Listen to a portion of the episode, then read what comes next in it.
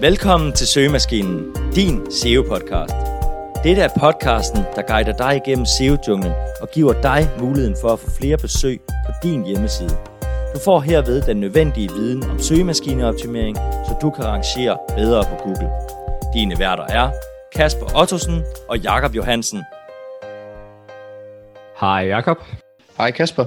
I dette afsnit skal vi snakke om Google søgeresultater. Mere konkret skal vi tale om, hvordan du får øget blikfang eller mere plads ude i søgeresultaterne. Her snakker vi ikke om direkte at forbedre rangeringer, men nærmere at udnytte ens eksisterende placeringer.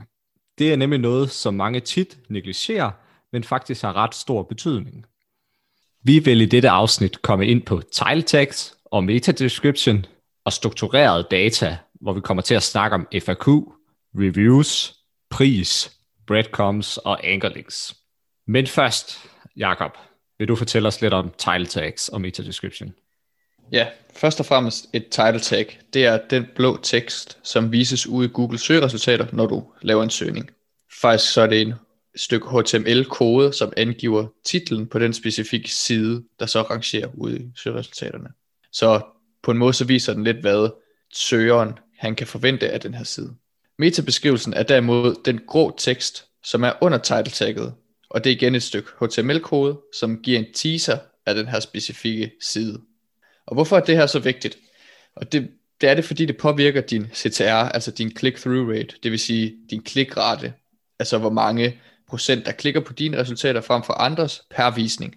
Man siger at for eksempel, at du får 5 kliks, og der har været 100 visninger af dit resultat, så er din CTR på 5%.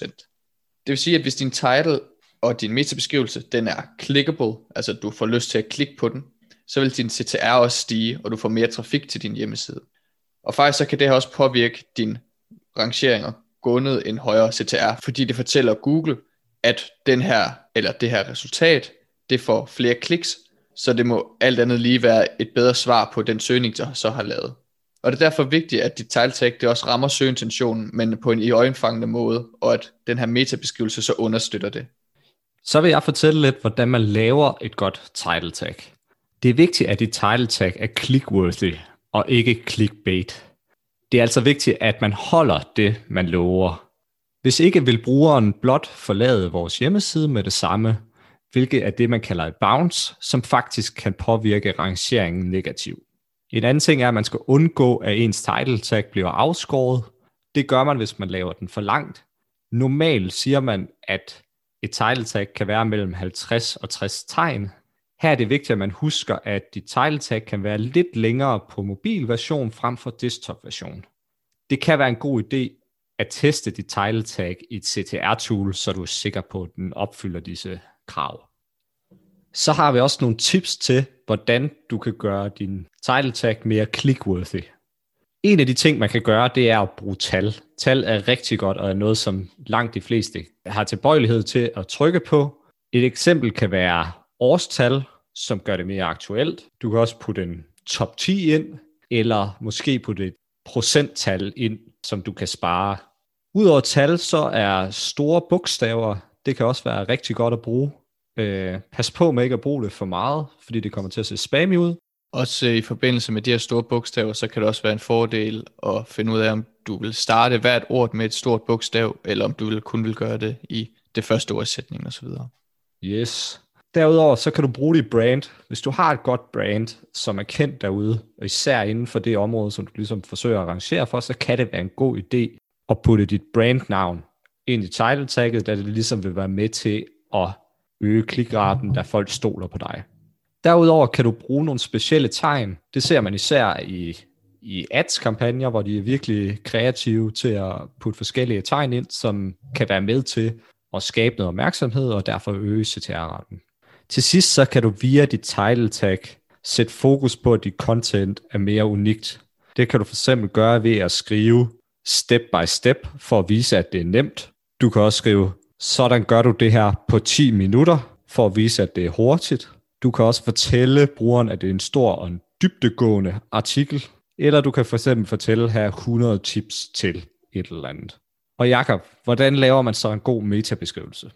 Jamen for at lave gode metabeskrivelser, skal man faktisk bruge mange af de samme tricks, du allerede har fortalt om. Øhm, man skal lige have en mente her, at meta-beskrivelsen den godt må være længere, og det er typisk i et interval fra 50 til 160 tegn. Og igen så måler Google i pixels og ikke i tegn, og det gør de også ved title tags, så, så det er bare cirka tal det her.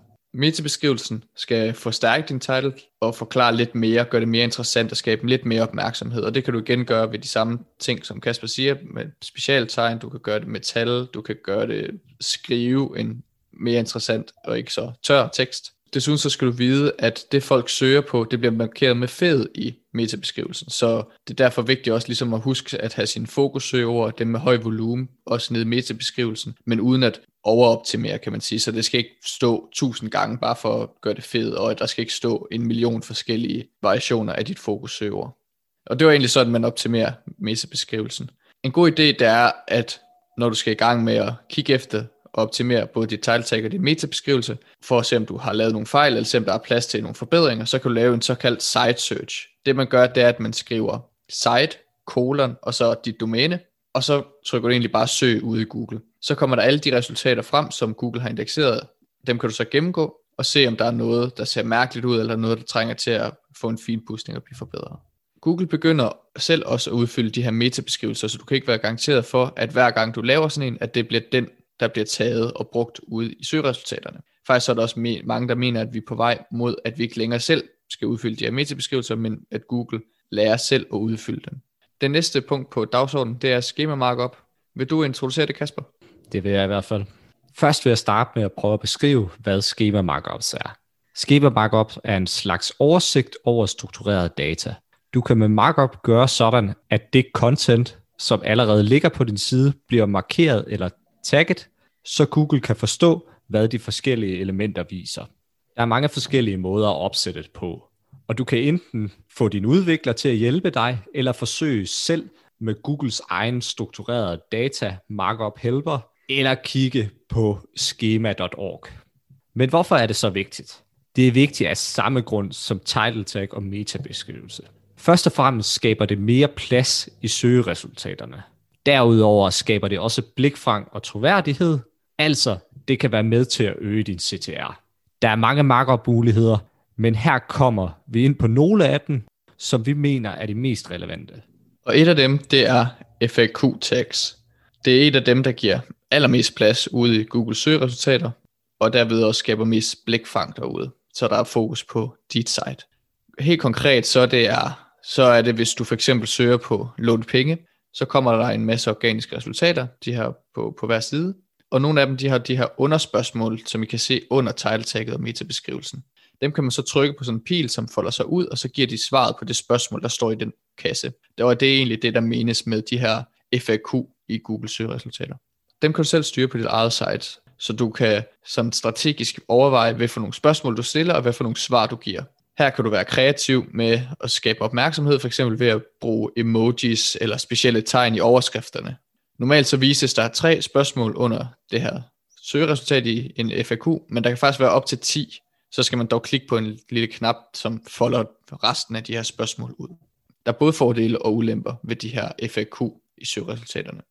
En fordel det er, at det klart giver dig meget mere plads og mere opmærksomhed i Google søgeresultater, men det besvarer så også i nogle tilfælde spørgsmålet eller søgningen, som brugeren laver. Og det vil sige, du har, og det vil sige, der er risiko for, at det bliver en, det, man kalder for en zero clicks søgning, hvor der ikke, simpelthen ikke er nogen kliks, fordi brugeren får allerede resultatet ude i Google. Det kan man så forhindre, selvfølgelig ved at, ligesom at overveje, hvad for nogle svar man giver, og også henvise til, at man uddyber det på, på sin side, eller et eller andet den stil. Og typisk så vil fordelen være langt større end ulempen. Så vil jeg fortælle lidt om review snippets. I nogle tilfælde kan du lave reviews på din side, så du kan få med ud i søgeresultaterne. Det viser altså et review eller rating af noget specifikt. Dette kan for eksempel være en anmeldelse af en film, eller Google-anmeldelser af en webshop eller lignende. Konkret viser de fem stjerner, som er farvet gult, alt efter hvor god en rating der er blevet givet. Den store fordel ved denne er, at du skaber mere blikfang og samtidig øger din troværdighed. De fleste er mere tilbøjelige til at klikke på noget, som er blevet anmeldt.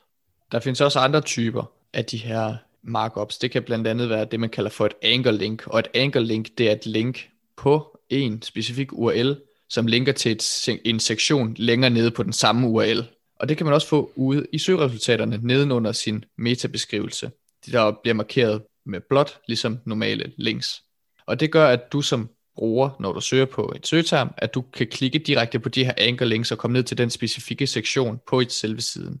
Man ser det typisk, at folk er lidt kreative med dem og bruger emojis for at så skabe blikfang ude i søgeresultaterne. Derudover så kan man også tilføje en dato, og det er, hvornår du ligesom sidst har opdateret den her artikel, som kommer også ud i søgeresultaterne, som vises lige ved siden af med metabeskrivelsen. Det har tidligere været sådan, at den her datotilføjelse, det har gjort din metabeskrivelse lidt kortere, og det ved jeg ikke, om det stadig er det samme i dag, men det skal du også lige være opmærksom på. Datoen er en stor fordel for f.eks. nyhedssites, hvor det er vigtigt, at det er nyt og relevant, og der er den her urgency factor. En anden ting er, er pris, som man kan også få med ud i søgeresultaterne. Den bliver markeret med en lidt lysere grå end metabeskrivelsen. Og der typisk kan det være en fra-pris, det vil sige, der står fra, og så den pris, det så er. Men det er også set, at det kan være prisintervaller. Og det er selvfølgelig relevant, hvis du gerne vil reklamere med, at du er priskonkurrencedygtig, du har nogle billige varer osv. Næste er også de her breadcrumbs, som man kan få ud i søgeresultaterne. Det bliver vist lige over URL'en, så at man får et struktureret overblik over, hvor på siden man er, og hvor man kan hurtigt komme tilbage osv. Det kan for eksempel være, at du er på en tøjhjemmeside, og så er du havnet ind under t-shirts og et hvide t-shirts for eksempel, og så på en eller anden specifik her. Alle de her ting, det er noget, du selv kan bestemme, men der er også andre ting, der påvirker, hvordan du bliver vist i søgeresultaterne, og det er nemlig snippets. Lige præcis. Det er nemlig også muligt at få snippets med ud i søgeresultater. Men forskellen på et snippet og schema markup er, at snippets er ikke noget, du kan tage op, men noget, som Google tager fra din side. Vi synes, det er et super spændende emne, og derfor har vi valgt at dedikere et helt afsnit til dette. Nu er vi igennem de forskellige tiltag for, hvordan du kan få mere plads og synlighed ude i Google søgeresultater. Først og fremmest handler det om at have nogle gode title tags og god metabeskrivelse, som er click-worthy og ikke clickbait. Derefter så er der selvfølgelig de her forskellige måder for, hvordan man yderligere kan øge sin synlighed ude i selve resultaterne ved hjælp af struktureret data. Det kan blandt andet være de her FAQ og reviews osv. Det her, det giver dog mest mening, når man allerede er i top 10, og faktisk måske nærmere top 5 i Google søgeresultater. Derfor anbefaler vi, at du går ind i din Search Console, eller får opsat den, hvis du ikke har det endnu. Der kan du gå ind under noget, der hedder Performance, og så får du en liste med alle de her søgeord, du rangerer for på din, på din side. Først og fremmest så får du kun dine impressions og klik, men du kan faktisk også tilføje, at du kan se både din CTR, din, altså den her click-through rate, og dine placeringer.